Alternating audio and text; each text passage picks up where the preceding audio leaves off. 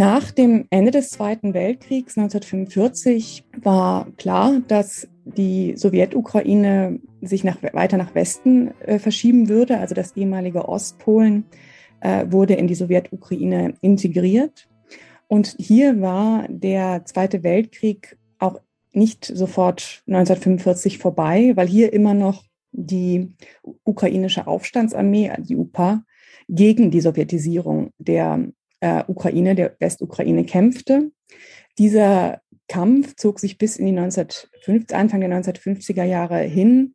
Er war von einer großen äh, Brutalität gekennzeichnet. Der NKWD ähm, verfolgte auch diejenigen, die er der Zusammenarbeit mit der UPA beschuldigte. Und das ähm, entsprach natürlich nicht immer den Tatsachen. Und teilweise wurden ganze Dörfer, ganze Familien nach Sibirien deportiert. Insgesamt betraf das etwa 200.000 äh, Westukrainer und Westukrainerinnen. Das war ja noch die Zeit des äh, Stalinismus, also die äh, Zeit der gewalttätigsten und brutalsten Herrschaft in der Sowjetunion, die 1953 mit Stalins Tod endete der Tod Stalins hinterließ erstmal ein Machtvakuum. Also es war nicht sofort klar, wer sich durchsetzen würde ähm, in der Nachfolge Stalins. Er hatte sich als unangefochtener, furchteinflößender Führer, also auch tatsächlich als Zitat, als Führer der Sowjetunion installiert und die auch in den, in den hohen Parteiämtern war die Zeit ab dem großen Terror der 1930er Jahre, der sich ja eben auch in einem hohen Maße gegen andere Kommunisten richtete, auch von Angst geprägt. Äh, und diese Angst zeigt sich auch darin, dass erstmal über die Verbrechen Stalins nicht gesprochen wurde. Das änderte sich erst 1956 mit der Geheimrede Nikita Khrushchevs, von der Sie wahrscheinlich schon mal gehört haben, auf dem äh, Parteitag äh, der KPDSU. Er selbst war ethnischer Russe, aus der Ostukraine aber stammend, der im Parteiapparat aufgestiegen war und in dieser Geheimrede eben mit einigen Aspekten des Stalinismus, auch wenn nicht mit allen, abrechnete. Dazu gehörte der ähm, Personenkult, den er verurteilte, aber auch die Verbrechen äh, Stalins im großen Terror. Aber auch hier blieben für die Ukraine relevante Tabus. Das war einmal der Holodomor, der war, das war ein ähm, Menschheitsverbrechen Stalins, das auch in der Geheimrede nicht thematisiert wurde. Äh, und ein, ein zweites Tabu blieb auch der Hitler-Stalin-Pakt Pakt vom August 1939, also die imperiale Aufteilung Ostmitteleuropas zwischen NS-Deutschland und der stalinistischen Sowjetunion. Trotzdem leitete diese Geheimrede und überhaupt die Herrschaft Khrushchevs das sogenannte Tau-Wetter ein, also eine Zeit, in der sich gewisse Freiräume in der Sowjetunion eröffneten. Und das betraf auch die Sowjetukraine. Wenn wir uns insgesamt nochmal das Verhältnis zwischen Moskau und der Sowjetukraine anschauen, so haben wir ja bereits in den vergangenen Vorträgen darüber gesprochen, dass diese Politik der Korenisatia, also der Förderung ukrainischer Kultur, der Förderung der nicht-russischen Nationalitäten in der gesamten Sowjetunion die 1920er Jahre geprägt hatte, dass diese Politik aber mit ähm, dem Aufstieg Stalins im Grunde vorbei war. Also eine Russifizierung einsetzte, auch eine inoffizielle Hierarchie der Völker der Sowjetunion etabliert war und Russland natürlich an der Spitze stand. Das wirkte sich eben auch in der Sprachenpolitik aus, auch in der Ukraine. Es wurde zwar gleichzeitig dieser Mythos der Völkerfreundschaft äh, in der Sowjetunion weiterhin ähm, gefeiert, und es ist auch weiterhin so, dass die äh, Sowjetrepubliken erhalten blieben als territoriale Einheiten. Aber auch in der Ukraine kann man eine kulturelle und sprachliche Russifizierung beobachten, die schon in den 1930er äh, Jahren einsetzte, sich dann aber nach dem Zweiten Weltkrieg auch fortsetzte. Also das schlug sich etwa nieder in den Publikationen, ähm, die überhaupt auf Ukrainisch erschienen. Das äh, schlug sich auch ganz besonders nieder in den Bildungseinrichtungen, also an den, es gab zwar ukrainische Schulen, aber ähm, in einem Gesetz wurde festgelegt, dass die Eltern selber entscheiden konnten, auf welche Schulen sie ihre Kinder schickten und dadurch, dass Russisch der Schlüssel war zum sozialen Aufstieg, äh, zu höheren Bildungsinstitutionen, war das de facto eine enorme Stärkung des Russischen. Das also das, was ohnehin sich in ganz vielen Hinsichten ähm, durchsetzt und dominierte, also so eben auch an den Universitäten als die Sprache der Akademiker äh, galt und somit im Grunde genommen sich wieder eine Situation einstellte, die gewisse Ähnlichkeiten hatte mit dem 19. Jahrhundert, in dem Sinne, dass es eben die national orientierte Intelligenz hier, also Schriftsteller, Intellektuelle waren, die nach wie vor das Ukrainische pflegten und äh, die bäuerlichen Gesellschaften. Das bedeutet, die Städte, außer äh, in der Westukraine, da stellte sich das etwas anders dar, die Städte waren stark ähm, russisch äh, dominiert und das blieb auch bis in die Unabhängigkeit der Ukraine und zum Teil äh, bis heute äh, so. Außerdem beobachten wir ähm, nach dem Zweiten Weltkrieg eine Zunahme der Zuwanderung von Russen in die Ukraine, was auch die ähm, spezielle Bevölkerungsstruktur der Ukraine erklärt. Aber eben auch äh, ukrainische Dissidenten, ähm, die sogenannten Shestisjatniki, die 60er, wurden eben in den 60er Jahren ähm, aktiv. Äh, so Figuren äh, zum Beispiel wie äh, Ivan Juba, der auch genau diese Russifizierung in seinen Schriften thematisierte äh, und die also über diese Probleme sprachen, die sich für eine Förderung der nationalen Kultur der Ukraine, der, der ukrainischen Sprache einsetzten. Äh, aber mit dem Sturz Khrushchevs äh, setzte auch wieder eine autoritärere äh, Struktur sich durch. Und in der Sowjetunion bis äh, in die 1980er Jahre waren ukrainische Dissidenten, ukrainische Intellektuelle, die sich auch gleichzeitig dafür einsetzten, dass die vertriebenen Krim-Tataren zurückkehren durften, in den äh, Lagern der Sowjetunion, in den Straflagern überrepräsentiert. Wenn wir uns jetzt das Ende der Sowjetunion anschauen, so ist natürlich der entscheidende Name, das werden Sie alle wissen, äh, Michael Gorbatschow, der 1985 zum äh, Parteisekretär, der zum Generalsekretär der Kommunistischen Partei wurde und mit dessen Namen die Schlagworte Perestroika und äh, Glasnost äh, verbunden sind, also der Umbau und die Transparenz, gibt noch eine bessere Übersetzung, die mir gerade nicht einfällt. Also eine, der, eine Reformierung des Sowjetsystems, das ja an ganz vielen Enden ökonomisch, äh, politisch in einer Krise sich befand, eine Reform der Sowjetunion anvisierte. Er hatte nie beabsichtigt, dass die Sowjetunion zusammenbrechen würde. Also es ging ihm um eine Reform des Systems durch eine vorsichtige Demokratisierung. Und das zeigte sich auch in der Ukraine. Ein äh, wichtiges Datum, davon werden wahrscheinlich einige von Ihnen äh, sich auch noch persönlich daran erinnern, ist das äh, Reaktorunglück äh, im Atomkraftwerk von Tschernobyl. Äh, da, das in klassisch sowjetischer Manier auch Gorbatschow erstmal leugnete, wo die Moskauer Führung genauso wie die Kiewer Führung auch äh, darin versagte, die Menschen äh, zu schützen, überhaupt ähm, offen zu sagen, dass es zu diesem Unglück gekommen war und diese äh, entsprechenden Maßnahmen einzuleiten. Und das wiederum mobilisierte auch oppositionelle Kreise, und zwar sowohl in Kiew als auch ähm, in Moskau. Insgesamt muss man aber sagen, dass wenn man sich die gesamte äh, Sowjetunion, also Zeit äh, in der Sowjetunion von 1945 bis 1991 anschaut, so ist ab Khrushchevs ähm, Herrschaft auch zu beobachten, dass mehr ethnische Ukrainer aufsteigen konnten in der kommunistischen Partei. Ab 1953 waren auch die Parteichefs in der Ukraine alle ethnische Ukrainer. Das war davor nicht der Fall gewesen. Und es gab auch äh, ethnische Ukrainer, die bis in das Zentralkomitee äh, aufstiegen. Wenn wir uns jetzt das Geschehen in der Ukraine anschauen, so ist nicht nur Tschernobyl ein äh, wichtiges Datum, es sind auch die Industriearbeiter im Donbass. Die werden oft oder wurden oft insgesamt, äh, der ganze Don Donbass wurde oft als ein Hort des äh, sowjetischen, des pro-russischen angesehen.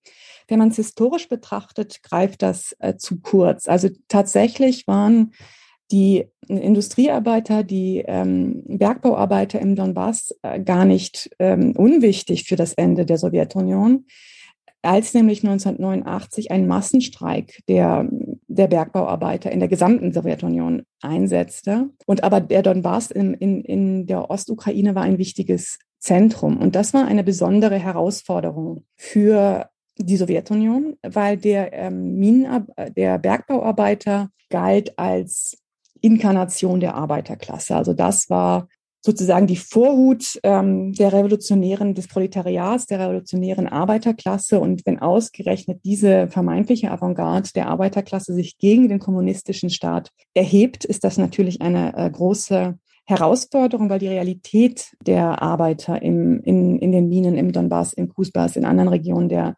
Sowjetunion passte natürlich nicht ähm, mit der Propaganda äh, überein. Tatsächlich ähm, war die Arbeit extrem unsicher, zwar besser bezahlt als viele anderen Arbeiter, aber trotzdem auch nicht äh, natürlich gut bezahlt. Die Gewerkschaften, die eigentlich dafür da waren, auch Dinge wie Urlaube, ähm, Haushaltsgeräte, Wohnungen und so weiter zur Verfügung zu stellen, wurden vermehrt zu Recht ähm, als ähm, korrupt und vor allem sich selbstbereichernd wahrgenommen. Und das artikulierte sich etwa in diesem Streik von 1989, der zunächst eher ökonomische Forderungen hatte, aber sich immer äh, mehr politisierte und schließlich bei einem zweiten großen Massenstreik 1991 auch das Ende der kommunistischen Herrschaft in der Sowjetunion forderte. Das Besondere an der Unabhängigkeitserklärung, die dann äh, 1900, im August 1991 in Kiew erfolgte, äh, ein ganz wichtiges Datum, war, dass hier erstmals Kommunisten die Unabhängigkeit erklärten. Also wenn wir insgesamt die allmähliche Implosion der sowjetischen Strukturen anschauen, so war ein ganz wichtiges Zentrum natürlich das Baltikum. Und da war eben ein, auch ein Moment, wo man auch die unterschiedliche Erinnerung in Deutschland und in Ostmitteleuropa an Gorbatschow äh, beobachten kann. Also in, im deutschen Erinnern ist es ja eine sehr positive Figur, jemand, der äh, Russland die Demokratie gebracht äh, habe, der die deutsche Einigung ermöglicht habe. Ähm, tatsächlich wird er aber nicht nur in Russland, sondern auch im Baltikum ganz anders erinnert auch in der Ukraine aufgrund seines Agierens äh, nach dem Atomunglückreaktor des Atomkraftwerks in äh, Tschernobyl, aber eben auch ganz besonders in Litauen, weil Litauen zu den ersten Republiken gehörte, die die Unabhängigkeit von Moskau ähm, erreichen wollte, ihre Absicht bekundet haben, unabhängig zu werden. Und da reagierte Gorbatschow mit Gewalt. Das sind die sogenannten Januareignisse 1991 äh, in Litauen, wo äh, sowjetische Sicherheitskräfte versuchten gewaltsam die Unabhängigkeit äh, Litauens zu verhindern.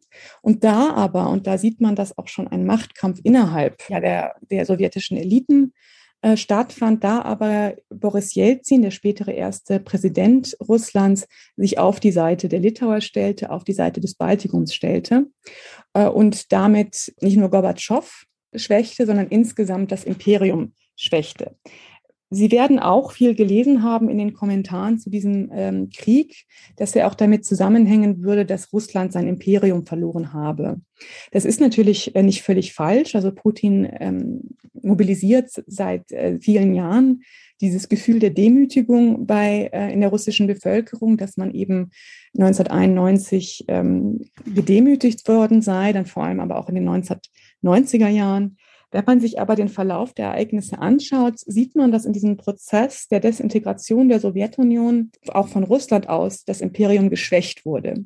Also die russische Nation in gewisser Weise gestärkt wurde auf Kosten des sowjetischen Imperiums, weil tatsächlich war es im Juni 1990 äh, die russische sozialistische Sowjetrepublik, die unter die durch Jelzin, Boris Jelzin, der äh, ihr Präsident war, ihre Souveränität erklärte und damit auch ähm, den Zerfallsprozess der Sowjetunion letztlich äh, beschleunigte. Das heißt, auch von Russland aus gab es einen Aufstand gegen das ähm, imperiale Zentrum, gegen das imperiale Erbe. Und das war, spielte sich nicht nur auf der Ebene des äh, Machtkampfes zwischen Gorbatschow und Jelzin ab, sondern auch, man sieht das auch in der russischen äh, Bevölkerung. Als nämlich diese sogenannten Januareignisse in Litauen sich abspielten, kamen in Moskau fast eine Million Menschen, nein, Entschuldigung, eine halbe Million Menschen, also das ist die höchste Zahl, die geschätzt wird, ähm, auf, auf dem Manegenplatz, glaube ich, zusammen und solidarisierten sich mit den Litauern, also sprachen sich für äh, die Unabhängigkeit der äh, Litauer aus. Und das ist auch eine ganz interessante Parallele zu heute, wo die russische Opposition, die natürlich äh, zu großen Teilen jetzt im Exil ist, eigentlich auch darauf hofft, dass jetzt endlich das russische Imperium endgültig zusammenbricht, äh, um überhaupt eine Demokratisierung Russlands zu erreichen. Das heißt, auch in, in der russischen Gesellschaft wird dieses imperiale Erbe zumindest von Teilen der russischen Gesellschaft als Belastung empfunden, als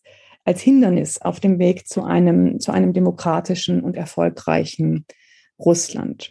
Das Besondere aber eben in Kiew war ähm, im August 1991, dass hier die Kommunisten, also auch die Kommunisten für die Unabhängigkeit stärkten. Das war das erste, das war die erste Sowjetrepublik, äh, in der das äh, geschah. Es gab natürlich auch gesellschaftlichen Druck für diese Unabhängigkeit. Also schon im Jahr, jetzt muss ich überlegen, 1989, also nein, vielleicht auch ein bisschen, ein bisschen äh, früher.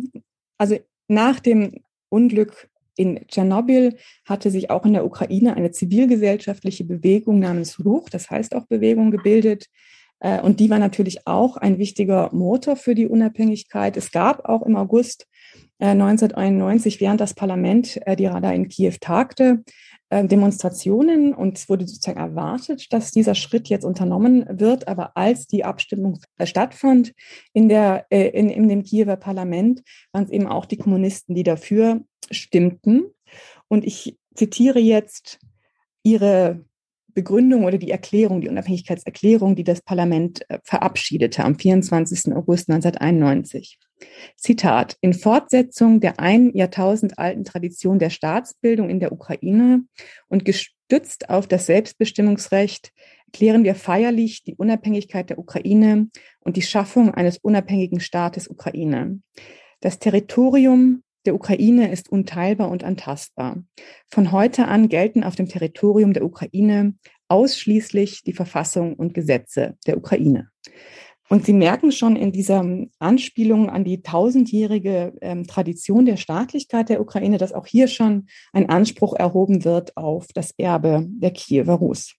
Diese Unabhängigkeitserklärung löste, löste in der Sowjetunion, also in der, in der, in der russischen Sowjetrepublik, äh, bei der russischen bei der russischen äh, Gesellschaft, bei den Politikern, aber auch bei den kulturellen Eliten einen Schock aus. Weil trotz allem antiimperialen trotz diesem, dieses antiimperialen Moments, auch in der russischen Gesellschaft, in der russischen Politik, endete das oft, wenn es um die Ukraine ging. Es gibt diesen äh, Spruch, dass der russische Liberalismus dort endet, wo die Ukraine beginnt oder dass er in der Ukraine äh, endet.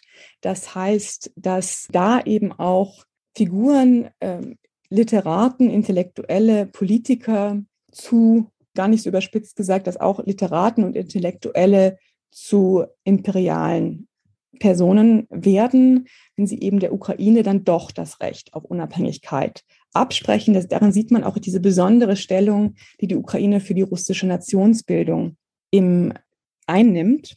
Ein Beispiel oder zwei Beispiele wären äh, Josef äh, Brodsky, der Literatur-Nobelpreisträger, und Alexander Solzhenitsyn, ebenfalls Nobelpreisträger. Beide bezeichneten die ukrainische Unabhängigkeitserklärung als Verrat äh, Brodsky äh, schrieb ein Gedicht, das wirklich sehr, sehr chauvinistisch, sehr, sehr herablassend, eigentlich fast hasserfüllt über die Ukraine spricht im Zuge ihrer Unabhängigkeitserklärung.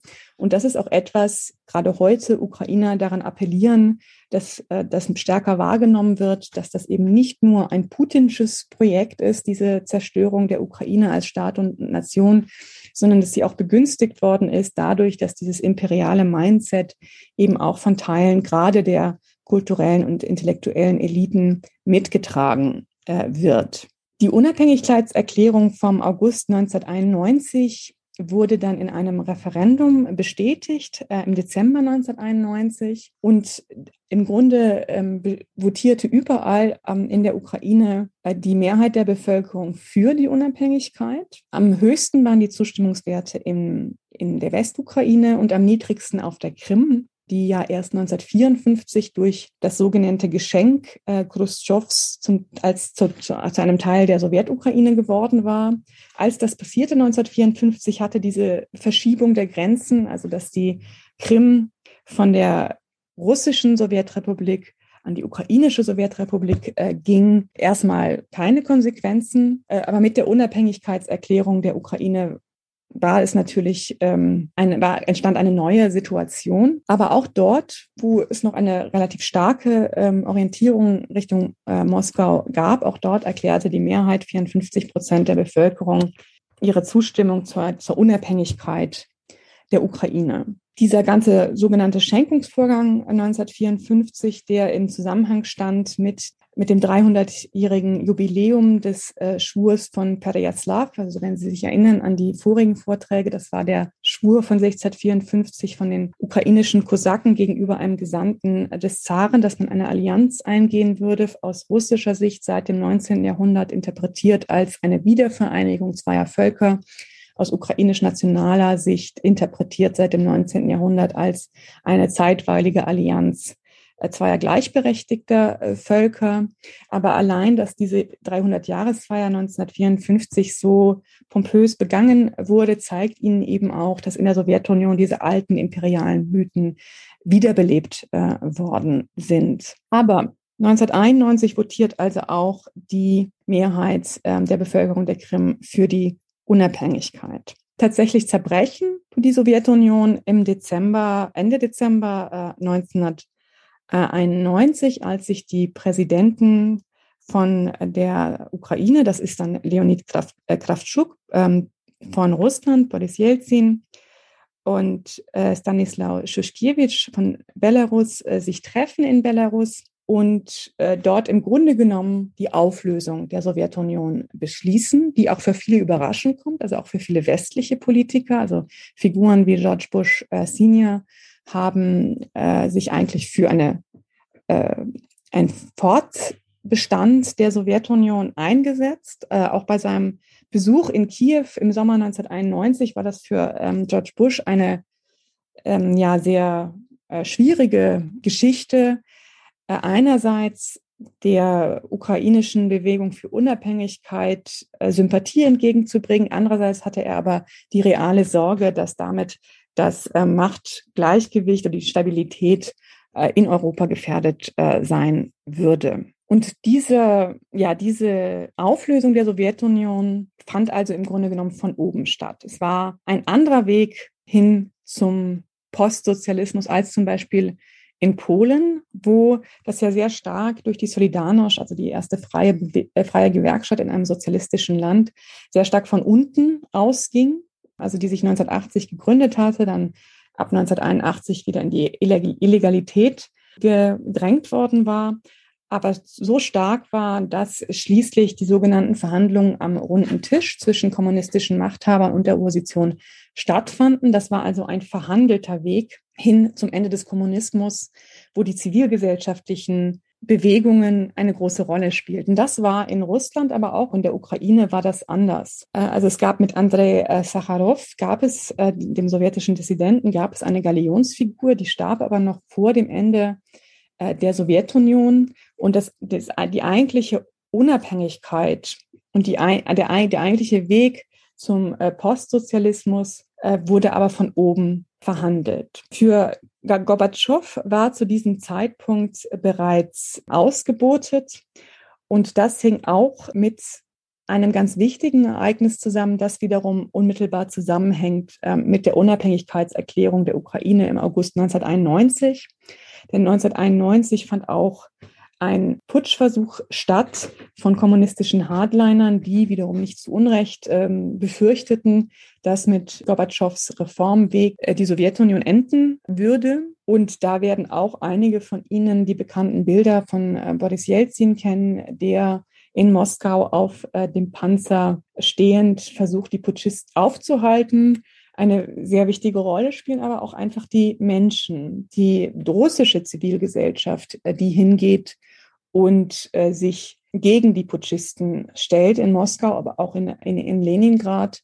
Das heißt, es ist nicht so, dass die russische Zivilgesellschaft unbeteiligt gewesen wäre oder die ukrainische Zivilgesellschaft, aber die eigentliche Macht äh, und die, die eigentliche Verhandlung über das Ende des Kommunismus lag in den Händen der sowjetischen Eliten. Und das änderte sich nach 1991 auch ähm, erstmal nicht. Also in, ähm, in Russland wurde ja Boris Jelzin zum ersten Präsident des postsowjetischen äh, Russlands. In der Ukraine war es Leonid äh, Kravtschuk, also auch ein Mensch aus den sowjetischen Eliten. Das heißt, ähm, in beiden Ländern äh, sehen wir erstmal ein, eine, ja, ein Fortbestand der Macht in den Händen sowjetischer beziehungsweise dann postsowjetischer Eliten. Ebenfalls in beiden Ländern sehen wir, dass die 1990er Jahre als äh, Jahre der großen Not und des großen Chaos und des, des großen Verlustes äh, erlebt äh, werden, also durch die sogenannte Schocktherapie, aber auch, dass eben äh, Figuren aus den ähm, sowjetischen Eliten bei der schnellen Privatisierung von staatlichen Unternehmen äh, sich in einer Position befinden, wo sie das, ähm, wo sie sich daran enorm bereichern ähm, können, enorme, enorm Reichtum erlangen, der wiederum dann zu einer Verstrickung von politischer Macht und oligarchischer Macht äh, führt. Äh, und das ist etwas, was man in beiden Ländern beobachten äh, kann. Also diese, diese Verstrickung von oligarchischer Macht, politischer Macht, aber auch den Einfluss von verbrecherischen äh, Organisationen, also dem verbrecherischen ja, Milieu und Politik und Oligarchie. Das heißt, interessant äh, ist jetzt eigentlich, äh, warum entwickeln sich diese beiden Gesellschaften, die 1991 erstmal relativ ähnliche Startbedingungen ähm, haben, so unterschiedlich? Ich glaube, diese Frage ist noch nicht ähm, abschließend äh, geklärt. Aber was wir schon sagen können, ist, dass in, dass in der Ukraine, wenn man sich jetzt die gesamten äh, 90er Jahre anschaut, es keiner Figur gelingt, was dann später in äh, Russland äh, Putin gelingt, die Macht zu zentralisieren. Vielmehr haben sie unterschiedliche Clans, kann man sagen, die jeweils ihre eigene regionale Basis haben, die um Macht und Einfluss äh, konkurrieren. Das hat natürlich auch äh, Nachteile. Die werden immer wieder gelesen haben, wie gespalten das Land sei in Ost und West und und so weiter und so fort. Das ist natürlich alles enorm vereinfacht. Ähm, aber eine Theorie ist, dass durch diese vielen unterschiedlichen rivalisierenden Gruppen es eben auch keine, keiner gelingt, sich wirklich durchzusetzen und äh, die Macht zu zentralisieren äh, und an sich zu reißen. Ein anderer Faktor ist aber sicher auch, dass es schon eine viel stärkere äh, zivilgesellschaftliche Struktur oder eine zivilgesellschaftliche Bewegung gibt, die auch mit den Jahren immer stärker wird.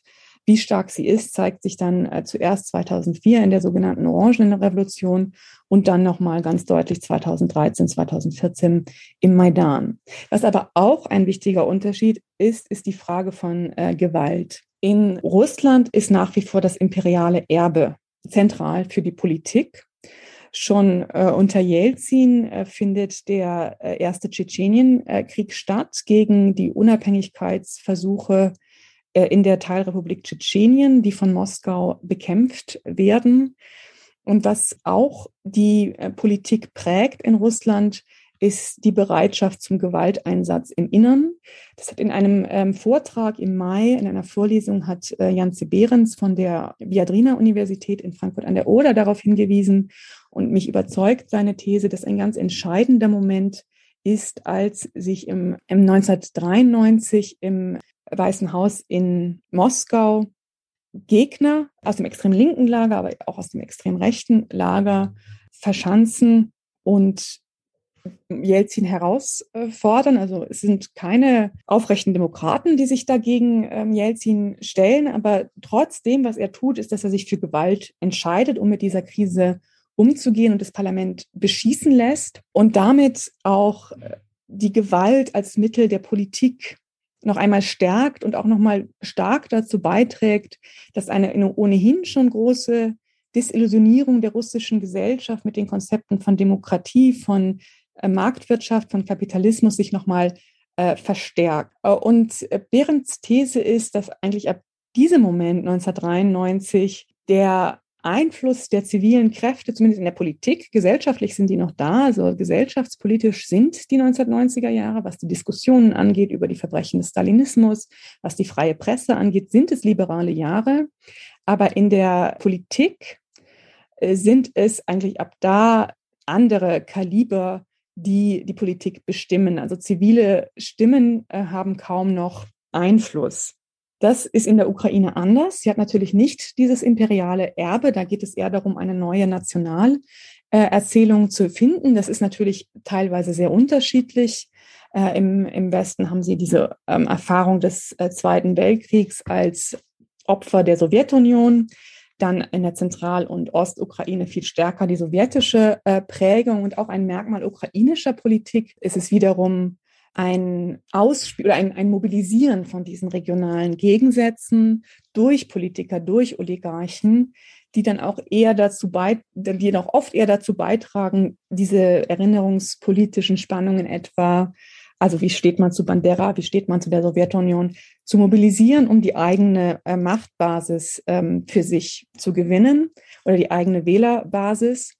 Und das ist auch etwas, was nicht gerade zum, zum Nation Building beiträgt in der, in der postsowjetischen Ukraine erstmal. Andererseits haben sie natürlich auch eine neue Generation, äh, die langsam älter wird, heranwächst, für die die Sowjetunion keine Heimat war, wie für die ältere Generation, die damit auch äh, etwas verbunden haben, ein Lebenswerk vielleicht verbunden haben, sondern für die die Ukraine, die unabhängige Ukraine, die die selbstverständliche Heimat ist.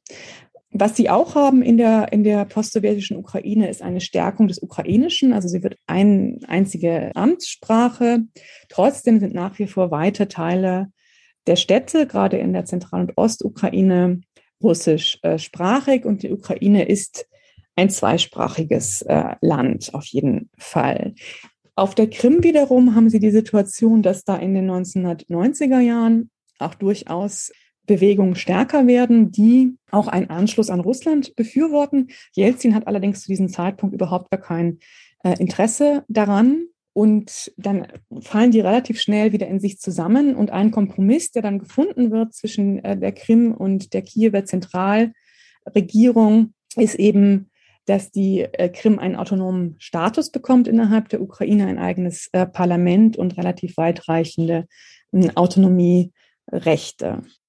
Jetzt ähm, würde ich übergehen und kurz etwas äh, sagen zu, zum Aufstieg Putins in, äh, in Russland, weil das natürlich ganz zentral ist, um jetzt die Gegenwart äh, zu verstehen.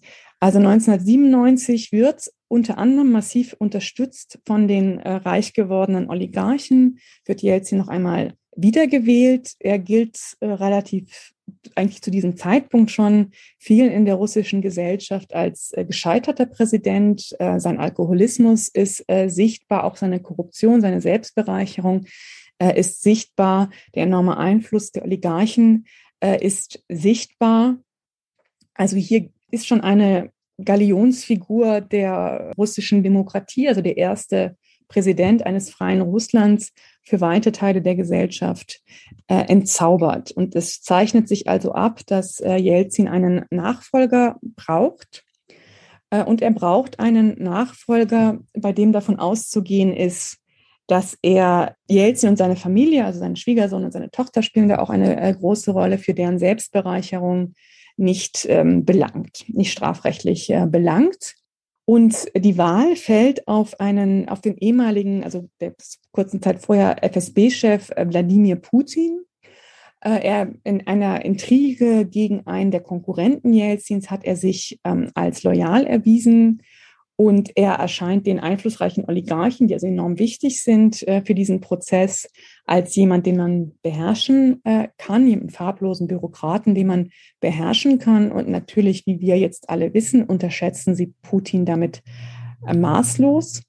Äh, Wladimir Putin stammt ähm, aus dem KGB, wie Sie wahrscheinlich auch alle wissen. Er war ähm, zum Zeitpunkt ja, sich abzeichnen Endes des ähm, Ostblocks, zum, zum Zeitpunkt der sogenannten äh, friedlichen samtenen Revolution in Deutschland, in Dresden und erlebte dort auch die, die Ohnmacht der Sowjetunion, also als eben diese Demonstranten, ähm, die ähm, Stasi-Behörden äh, stürmen, erlebt er diese Ohnmacht, dass auch aus Moskau so schwach ist, dass keine richtigen äh, Zeichen kommen, dass offenbar kein Wille da ist, wie noch 1968 in Prag einfach einzumarschieren und die Moskauer Macht wieder herzustellen. Und er wird später darüber berichten, dass er ähm, dort zusammen mit anderen KGB-Agenten seitenweise, ähm, also stapelweise, äh, Dokumente äh, verbrannt hat. Ähm, 1991 kehrt er nach äh, St. Petersburg zurück in seine Heimatstadt und wird da ähm, die rechte Hand, stellvertretender Bürgermeister von Anatoly Sobchak, der erstmal als liberaler Politiker gilt. Und schon ab diesem Zeitpunkt beginnt etwas, was ähm, dann spätestens Anfang der 2000er sich auch ähm, ja insgesamt durchsetzt, was sich immer mehr festigt, und zwar eine, eine Verbindung zwischen Ex-Geheimdienstlern oder neuen Geheimdienstern, eben jetzt nicht mehr KGB, sondern FSB, so heißt der neue russische Geheimdienst, organisierter Kriminalität und Oligarchie. Und Putin ist hier für die Petersburger ähm, Kreise eine Schlüsselfigur, weil er durch seine Stellung ähm, beim Bürgermeister die Importe und die ähm, Exporte aus äh, Petersburg begleitet oder teilweise kontrollieren äh, kann. Und es gibt eine Lebensmittelknappheit zu diesem Zeitpunkt in der Sowjetunion. Es gibt ein Programm,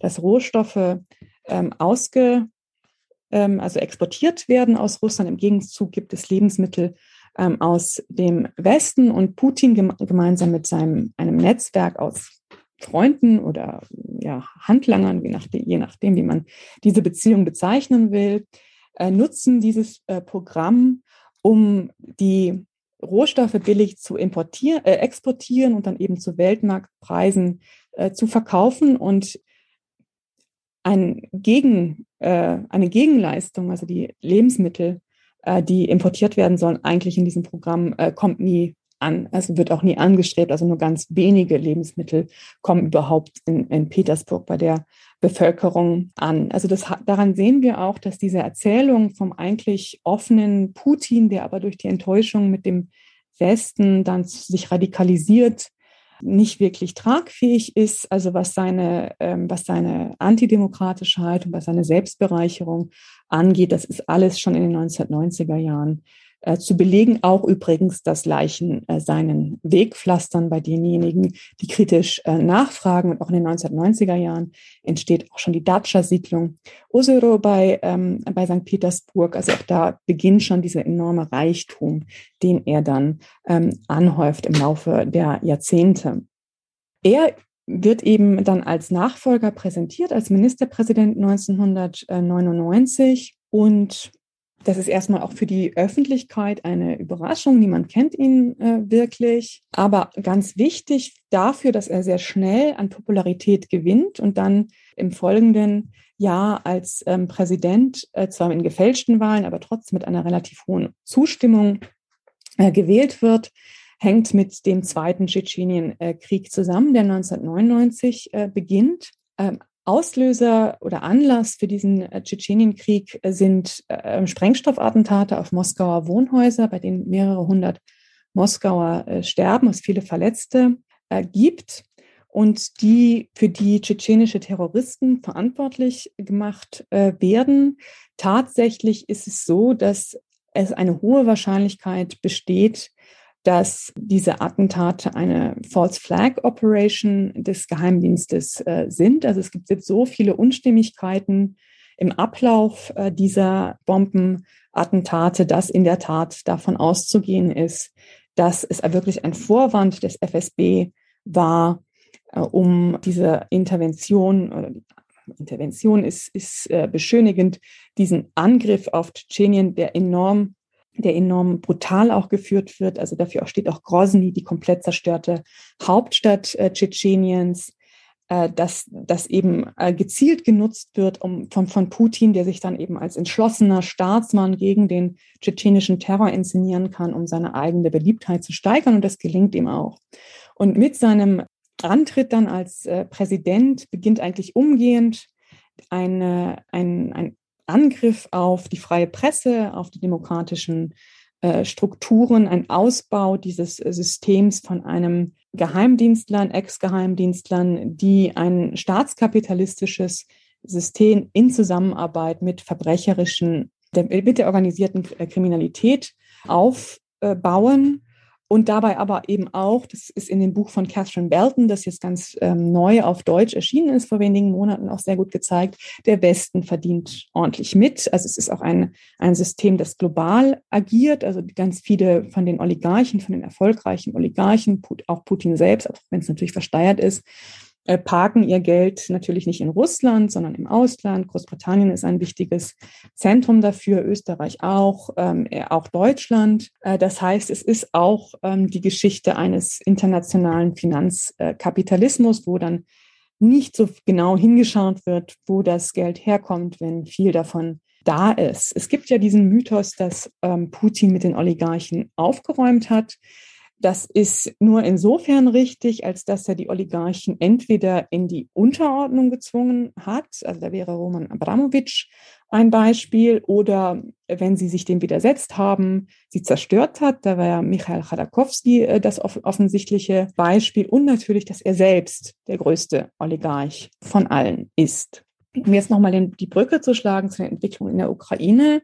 In der Ukraine funktionieren tatsächlich die demokratischen Wahlen, anders als in Russland.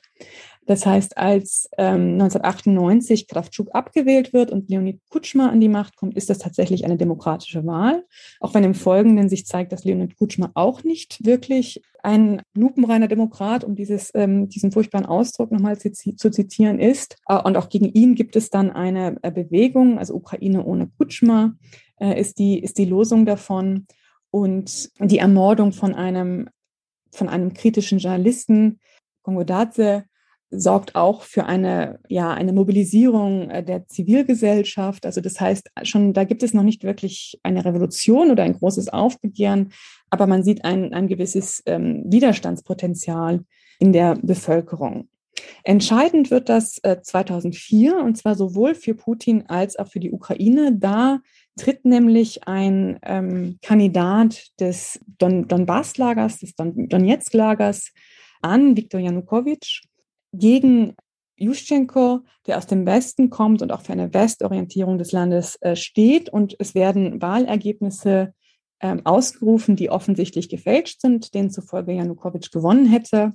Und dagegen gibt es die berühmte Orangene Revolution, die noch relativ stark von Oppositionsfiguren dominiert wird. Also ähm, Juschenko selber, auf den ja auch ein, ein höchstwahrscheinlich ein Attentat durch den Geheimdienst, eventuell in Zusammenhang dem, in Zusammenarbeit mit dem russischen Geheimdienst verübt worden ist. Äh, und sein Gesicht ist entsprechend gezeichnet. Also er ist eine Symbol dieser Revolution. Julia Timoschenko ist eine andere äh, Figur. Äh, aber sie haben eben auch die Unterstützung und diesen Massenprotestierenden in Kiew gelingt es tatsächlich, eine äh, Wiederholung der Wahlen durchzusetzen.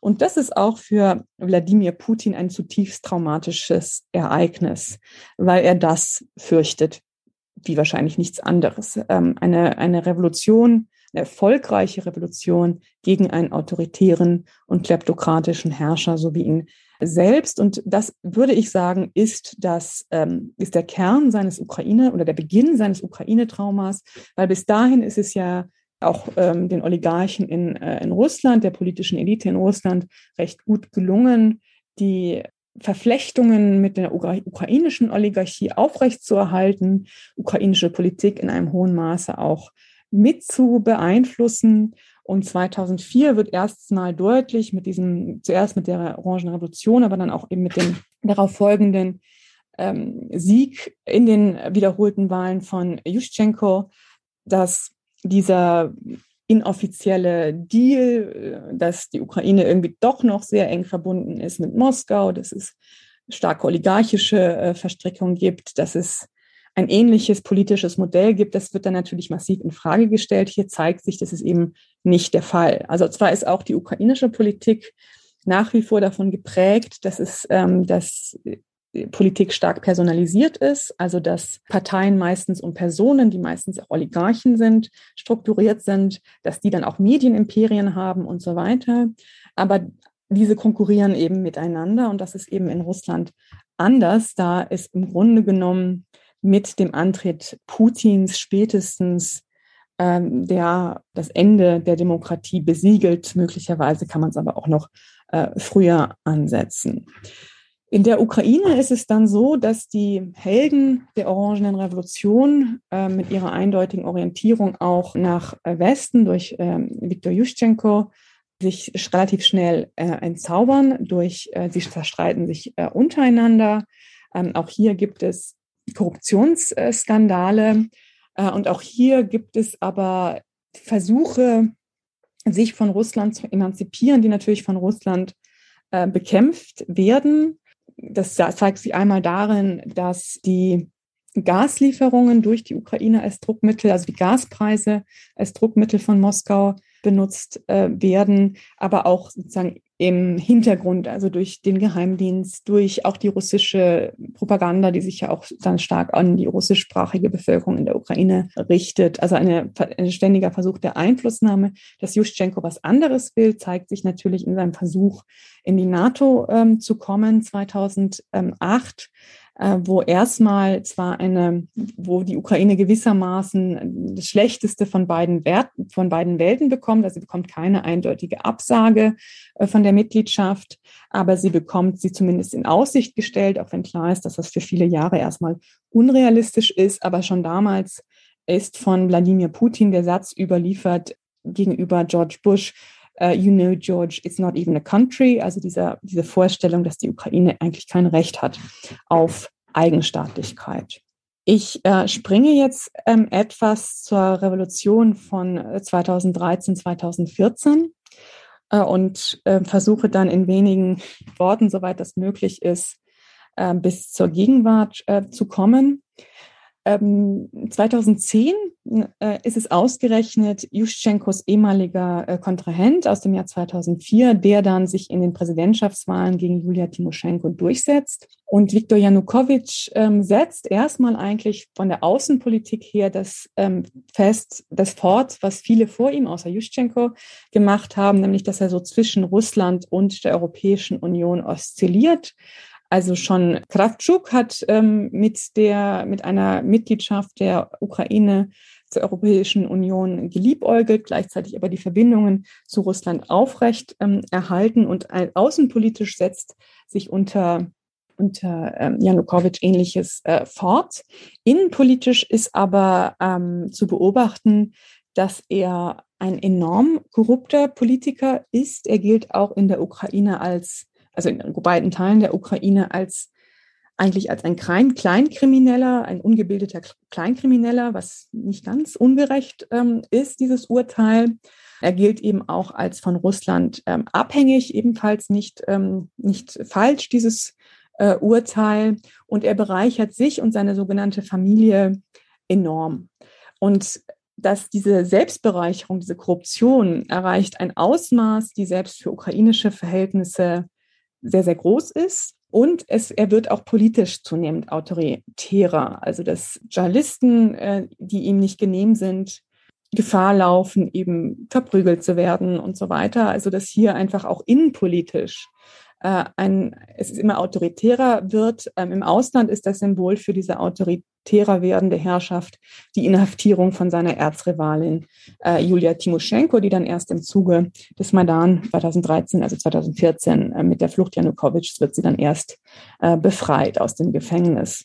Auslöser für den äh, Maidan ist aber die Weigerung äh, Janukowitsch, die auch für die Europäische Union ähm, überraschend kommt, in Vilnius äh, im Oktober 2014 ein lang geplantes Assoziierungsabkommen mit der Europäischen Union äh, zu unterzeichnen.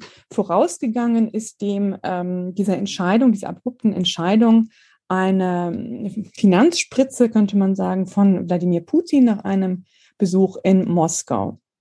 Die ukrainische Zivilgesellschaft hatte relativ viel Hoffnungen in dieses Assoziierungsabkommen äh, gesetzt, äh, weil eben hier die Hoffnung bestand, dass es sich auch innenpolitisch ähm, auswirken äh, würde und es auch einen gewissen Teil, das ist nicht die Mehrheit, das ist nicht Konsens in der ukrainischen Gesellschaft, aber es auch einen erheblichen Teil der Gesellschaft gibt, gerade auch in der jungen Generation, die eine Annäherung an die Europäische Union befürworten. Und das ist dann der Anlass für den Maidan. Der beginnt erstmal mit äh, Versammlungen vor allem von Studenten und Schülern auf dem Kiewer Unabhängigkeitsplatz. Ähm, am Anfang ist es auch eine sehr fröhliche Veranstaltung und es kommen auch immer mehr Menschen dahin, aber es sind erstmal vor allem junge Menschen, äh, die, und für diese Menschen wird, und das wiederholt sich dann oder das bleibt dann so während der gesamten ähm, Zeit dieses Aufbegehrens, wird Europa zu einem Symbol. Also die Euro Europa steht für Rechtsstaatlichkeit, für Freiheit, auch für mehr Wohlstand, für ein besseres äh, Leben. Und das ist natürlich eine Idealisierung Europas oder auch der Europäischen Union, aber es, wird trotzdem zu einem Sehnsuchtsort, zumindest für viele der Protestierenden. Deswegen auch der Name, also einer der Namen für diese, diese revolutionäre Erhebung, ähm, ähm, Euromaidan. Äh, Janukowitsch reagiert äh, mit Gewalt. Äh, Ende November lässt er diese Zelte räumen mit Gewalt. Und das führt aber nicht dazu, dass sie sich auflösen, sondern die ähm, Massen werden eigentlich größer. Es kommen jetzt auch ältere Menschen vermehrt äh, hinzu. Also diese Motivation ist eigentlich das Entsetzen darüber, dass gegen so junge Menschen, unsere Kinder, Gewalt ausgeübt äh, worden ist. Und der, der Maidan wird also immer äh, ja, größer, immer bunter, heterogener, aber auch unübersichtlicher. Also sie haben auf dem Maidan nicht, obwohl es die Versuche der Oppositionsparteien gibt, sie haben auf dem Maidan keine eindeutigen Führungsfiguren. Das ist der große Unterschied zur Orangenrevolution oder einer der Unterschiede. Also es ist eine größere Bewegung, es ist eine heterogene Bewegung und es ist auch keine sehr organisierte Bewegung und sie hat eben keine Führungsfiguren. Und es mit der Zeit äh, werden auch äh, gewaltbereite und rechtsextremistische äh, Gruppierungen einflussreicher. Und äh, später geht dann auch von diesen teilweise Gewalt gegen die Staatsmacht aus. Eine Mehrheit sind sie aber nicht.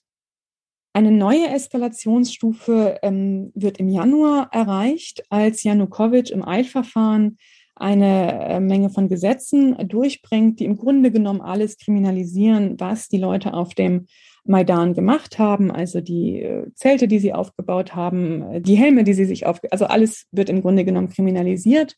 Und viele auf dem Maidan beschreiben das als den Moment, wo sie Angst hatten, wenn sie jetzt aufgeben, dann wachen sie am nächsten Morgen in einer Diktatur wie in Belarus auf. Das heißt, es gelingt nicht, diese Proteste ähm, aufzulösen, sondern sie werden eher ähm, stärker. Und es gibt dann, das werden Sie dann auch verfolgt haben in den, äh, in den deutschen Medien, es gibt dann einen Vermittlungsversuch des französischen Außenministers, des äh, deutschen Außenministers, des polnischen Außenministers, eine Art äh, Deal zwischen Janukowitsch äh, und den Protestierenden. Ähm, auf dem Maidan gibt es aber sehr viele, die damit nicht einverstanden sind. Die wollen sofort den Rücktritt Janukowitschs. Der Deal sieht vor, dass er noch eine, einige Monate ähm, an der Macht bleibt. Und schlussendlich äh, wirklich eskalieren äh, tut es ähm, im, im, zwischen dem 18. und dem 20. Februar, wo Menschen auf dem Maidan äh, sterben. Äh, viele Protestierende werden äh, erschossen, aber auch einige Sicherheitsleute. Bis heute ähm, ist nicht ganz klar, ob auch ähm, zumindest einige der Toten, sicher nicht alle, auch erschossen worden sind, nicht von Sicherheitskräften, sondern ähm, von dem Hotel Ukraine aus, wo äh, das eigentlich unter der Kontrolle des Maidan äh, stand. Ähm, das ist also auch eine, ein Versagen der ähm, ukrainischen Behörden, das komplett aufzuklären. Aber klar ist oder sehr wahrscheinlich ist, dass eben die meisten Toten auf das äh, Konto von Janukowitschs äh, Helfern äh, gehen. Und das ist auch der Punkt, wo er jeden Rückhalt verliert innerhalb der ukrainischen politischen Elite und eben dann aus, aus Kiew flieht. Relativ schnell nach dieser äh, Flucht und nach dem Sieg des Maidan, also es war ja das Ziel, Janukowitsch zu stürzen, es gelingt ihnen, es wird eine Übergangsregierung gebildet, an der auch rechtsextremistische äh, Parteien, obwohl die eigentlich sozusagen im Parlament keine große Mehrheit bilden, sind auch daran beteiligt. Und eines ihrer ersten Entscheidungen ist ein äh, Sprachengesetz äh, von Janukowitsch zurückzunehmen, das das Russische auf lokaler Ebene gestärkt hatte. Und das ist, äh, das wird dann zwar nicht durchgesetzt, aber es ist ein, ein Fehler natürlich der, der Übergangsregierung, weil ohnehin während des gesamten Maidan, also schon als es losging, in der russischen Propaganda und die ist eben auch auf der Krim und in der Ostukraine, Teilen der Zentralukraine einflussreich immer wieder dieses Bild gezeichnet wird. Das sind Faschisten, das sind Menschen, die die ukrainische, ähm, die russischsprachige Bevölkerung in der Ukraine unterdrücken, unterdrücken wollen. Und insofern ist es zwar eine Massenbewegung in Kiew, aber ähm, es gibt schon Unterschiede in den Regionen der Unterstützung. Also ähm, es gibt gerade im Westen der Ukraine eine große Unterstützung, auch in der Zentralukraine ist es noch relativ äh, stark, aber dann in den anderen ähm, Regionen, vor allem auf der Krim, vor allem im Donbass, ist die Skepsis bis hin zur Ablehnung sehr, sehr stark. Auch wenn es da natürlich auch Leute gibt, gerade unter den jüngeren Leuten, die das, ähm, die das befürworten. Dann, wie Sie alle wissen, entscheidet sich Wladimir Putin zur Annexion der Krim. Und ja, es gibt wenig äh, Gegenwehr von der ukrainischen Armee, wohl auch auf Druck der, der Amerikaner, die, ein, die eine Eskalation äh, fürchten. Und das, das Ganze geschieht enorm schnell. Es gibt auch Widerstand auf der Krim. Also es gibt einerseits zumindest äh, sehr laut und öffentlichen, öffentliche Zustimmung auch von der Bevölkerung auf der Krim, aber es gibt eben auch Widerstand, ganz besonders von den Krim-Tataren, die natürlich mit ihren eigenen historischen Erfahrungen mit Russland völlig zu Recht befürchten, dass sie diskriminiert äh, und verfolgt werden unter russischer ähm, Besatzung, was sich auch realisiert. Also sie gehören zu der Gruppe, die in der besatzten Krim dann über die Jahre verfolgt äh, werden, aber auch ein bekanntes Schicksal für das, was Menschen erwartet, die gegen die russische Annexion der Krim sind, ist der Filmregisseur Oleg Sentsov, der dann angeklagt wird von ähm, Russland terroristischer Aktivitäten und in, in Haft sitzen muss ähm, in äh, Russland. Darüber hat er auch ein in Deutsch, äh, auf Deutsch übersetztes Buch geschrieben. Er kommt dann erst 2019, glaube ich, frei im, im Zuge eines Gefangenenaustauschs und kämpft jetzt in der ukrainischen Armee gegen die russischen äh, Aggressoren. Gleichzeitig gibt es eine versteckte Intervention im äh, Donbass. Also auch im Donbass ist, ein, ist, der, ist die äh, Ablehnung des Maidan relativ stark ausgeprägt. Auch da gibt es aber gezielte Gewalt gegen alle, die, die den Maidan befürworten. Aber es gibt eben auch einen Teil der Bevölkerung, der tatsächlich auf Russland setzt, aus unterschiedlichen äh, Motiven. Das heißt, es gibt tatsächlich einen realen innerukrainischen Konflikt zwischen einer bestimmten Bevölkerungsgruppe oder einer bestimmten Gruppe in Donbass. Wie, wie groß die ist, ist sehr schwierig ähm, zu sagen. Ich würde so schätzen, vielleicht 30 Prozent, die das wirklich aktiv anstreben, aber äh, das ist jetzt ähm, eine vorsichtige Schätzung auf der Grundlage dessen, was ich so gelesen habe. Ähm, aber es ist eben die Intervention der russischen Armee, die nicht offiziell geschieht, aber für die es äh, zahlreiche Beweise eigentlich schon gibt. Also Igor Girkin ist so eine Figur, äh, die ganz zentral ist. Also russische Staatsbürger äh, marschieren in die Ukraine ein, russische Soldaten marschieren ein und dadurch wird es zu einem Krieg. Und dadurch wird es wirklich zu einem Krieg, auch wenn es kein offiziell erklärter äh, Krieg ist. Aber es ist kein Bürgerkrieg. Von Anfang an nicht. Und das ist auch äh, klar. Und ähm, es gibt einen sehr schönen Film und schön, einen äh, schön traurigen äh, Film, der das finde ich sehr gut ähm, künstlerisch verarbeitet. Der heißt Klondike. Ich weiß nicht, ob er in Deutschland in die Kinos äh, kommen wird, aber hier wird eigentlich schön gezeigt, dass die Konflikte da sind innerhalb von Familien, dass, dass sehr viele aber einfach ganz normal ihr Leben weiterführen wollen und damit überhaupt nichts zu tun haben wollen. Aber es ist die Intervention von außen, die das Ganze tödlich werden lässt, die das Ganze eskalieren lässt. Und ich denke, so, äh, so kann man das äh, zusammenfassen. Also diese der Begriff Bürgerkrieg ist falsch und auch prorussische Separatisten ist falsch. Also man, man muss einfach sehen, dass hier russische Staatsbürger äh, eine Schlüsselrolle spielen und dass sich auch dann in den sogenannten Volksrepubliken, die sich gründen, dass sich da diejenigen durchsetzen, die, ähm, die Moskau, die von Moskau, also die entweder aus Moskau kommen oder aus Russland oder die eben das tun, was Moskau äh, sagt. Wie Sie alle wissen, gibt es dann den Versuch, durch mehrere Abkommen in Minsk das einzufrieren, kann man sagen. Das Problem an diesen, ähm, an diesen Abkommen ist äh, natürlich das größte Problem, dass Russland eigentlich Kriegspartei ist, aber offiziell in den Abkommen nicht Kriegspartei ist, sondern Vermittler. Das ist natürlich eine absurde Konstellation und dass ganz vieles, was da verlangt wird, also etwa der ähm, Autonomierechte für den Donbass, natürlich durch die militärische Präsenz Russlands von Beginn an konterkariert werden. Gleichzeitig haben sie auch in der Ukraine ein, eine Stärkung der nationalen, des nationalen Lagers, das Kompromisse mit Russland auch radikal ablehnt. Also sie ähm, haben auch eine, einen wachsenden Einfluss, nicht so sehr in, in den ähm, Parlamentswahlen, da bleiben die extremen Rechten ähm, völlig marginal, aber ähm, ein Regiment wie Azov, das sich erstmal aus äh, Hooligans zusammensetzt, vor allem aber dann eben, wo auch Rechtsextreme eine entscheidende Rolle spielen, gerade in der Anfangsphase, einfach als Verteidiger des Vaterlands gelten äh, und ihre rechtsextremen und extrem nationalistischen äh, Ansichten ein, ein Stück weit stärker in den Diskurs, in den gesellschaftlichen Diskurs in der Ukraine einrücken können. Das heißt, es ist nicht so, dass dass plötzlich irgendwie die Ukraine 2014 zu einem komplett geeinten Land äh, wird. Es sind nach wie vor Konflikte äh, da. Es gibt stärker national orientierte Lager, auf die sich dann der erste Präsident nach dem Maidan Petro äh, Poroschenko äh, stützt. Es äh, gibt nach wie vor auch äh, relativ, äh, also verhältnismäßig starke Teile der Bevölkerung, die nach wie vor vielleicht die russische Regierung inzwischen sehr viel positiver, die Entschuldigung, die zwar die russische Regierung nicht mehr besonders positiv sehen, aber die nach wie vor auch eine ähm, Verbindung mit Russland oder mit der russischen Gesellschaft empfinden. Aber im Zuge dieses Krieges kommt allmählich zumindest die Mehrheit zu dem Schluss, äh, die Ukraine muss in die EU und die Ukraine muss auch in die NATO. Das hat es vorher so nicht gegeben. Also es ist erst Putin mit seiner Intervention, mit seinem Angriff, mit seiner Annexion der Krim, die, der wirklich ja im Grunde genommen die ukrainische Nation, den ukrainischen Staat, zumindest was den inneren Zusammenhalt angeht, stärkt. Ja, also natürlich ähm, ist das auch eine enorme Destabilisierung im Donbass einzugreifen.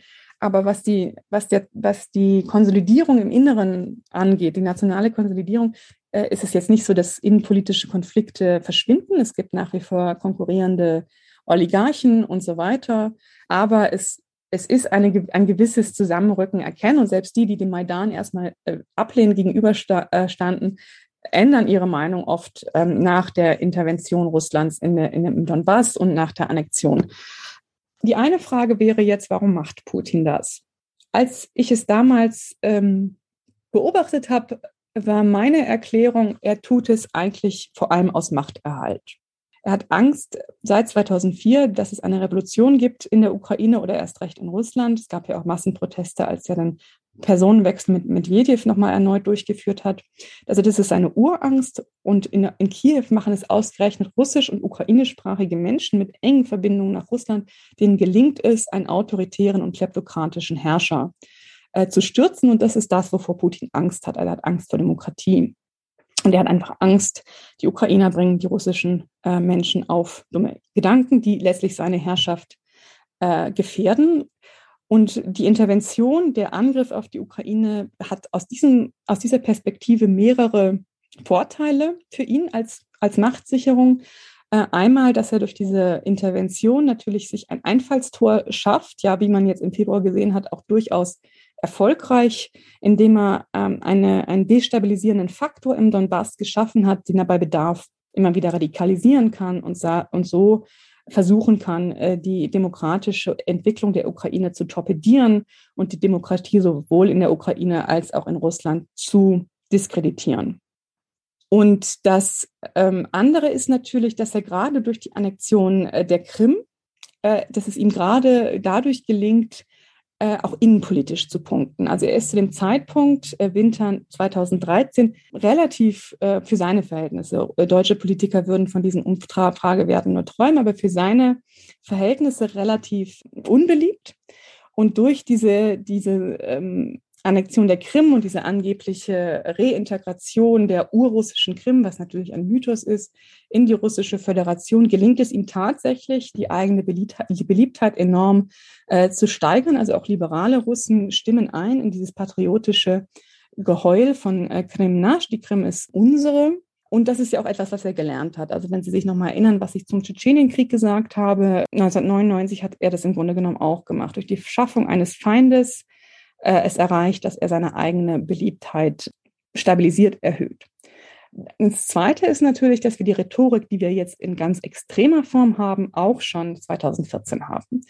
Also, dass er behauptet, Russen und Ukrainer seien ein Volk, dass Kiew eine russische Stadt sei, dass die Krim immer russisch gewesen sei. Also diese ganzen historischen Mythen bedient er natürlich da auch schon.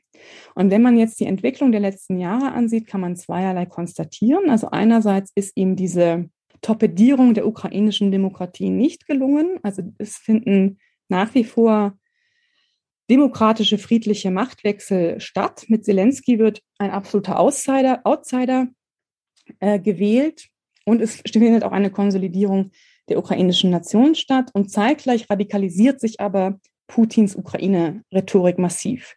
Also seit 2013, 2014 anti-ukrainische Hasspropaganda werden alle Register gezogen, um wirklich die, die Ukrainer als verbrecherisches Volk von, von Nazis ähm, und, und Faschisten und Banditen äh, zu dämonisieren.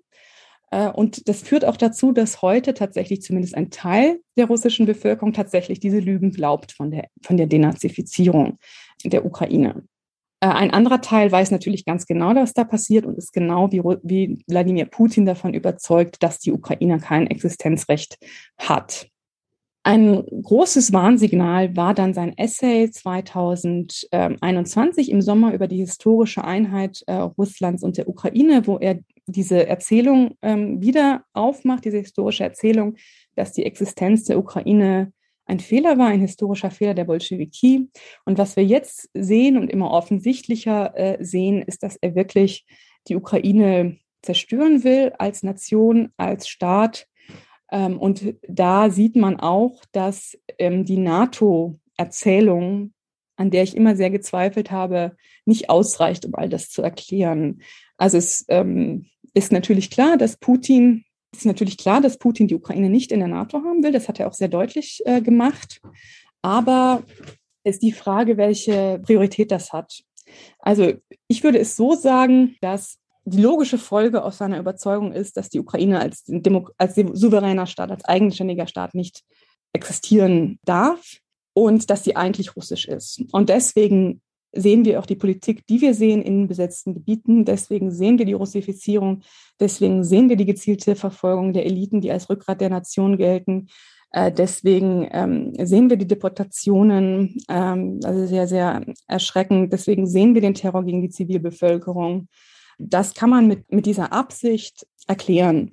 Und ich denke, ein Teil des Missverständnisses ist, dass ähm, es für viele westliche Beobachter so unwahrscheinlich erscheint, dass jemand tatsächlich aufgrund einer imperialen Mission, von der überzeugt ist, auf einer historischen Mission äh, agiert. Und das, wir haben die Tendenz äh, zu rationalisieren und etwa von den berühmten berechtigten Sicherheitsinteressen äh, zu sprechen. Ich glaube, das verdeckt mehr, als es erklärt. Es geht um neoimperiale Ansprüche, die gleichzeitig aber rückgebunden sind. Und ich hoffe, das hat diese Vortragsreihe deutlich gemacht an äh, nationale Selbstentwürfe Russlands. Bei Russland kann man bisher Nation und Imperium eben nicht trennen. Äh, man kann das Ganze also auch als postimperiale Krise Russlands äh, deuten. Das seinen Platz im 21. Jahrhundert nicht gefunden hat und den schrecklichen Preis muss die Ukraine zahlen.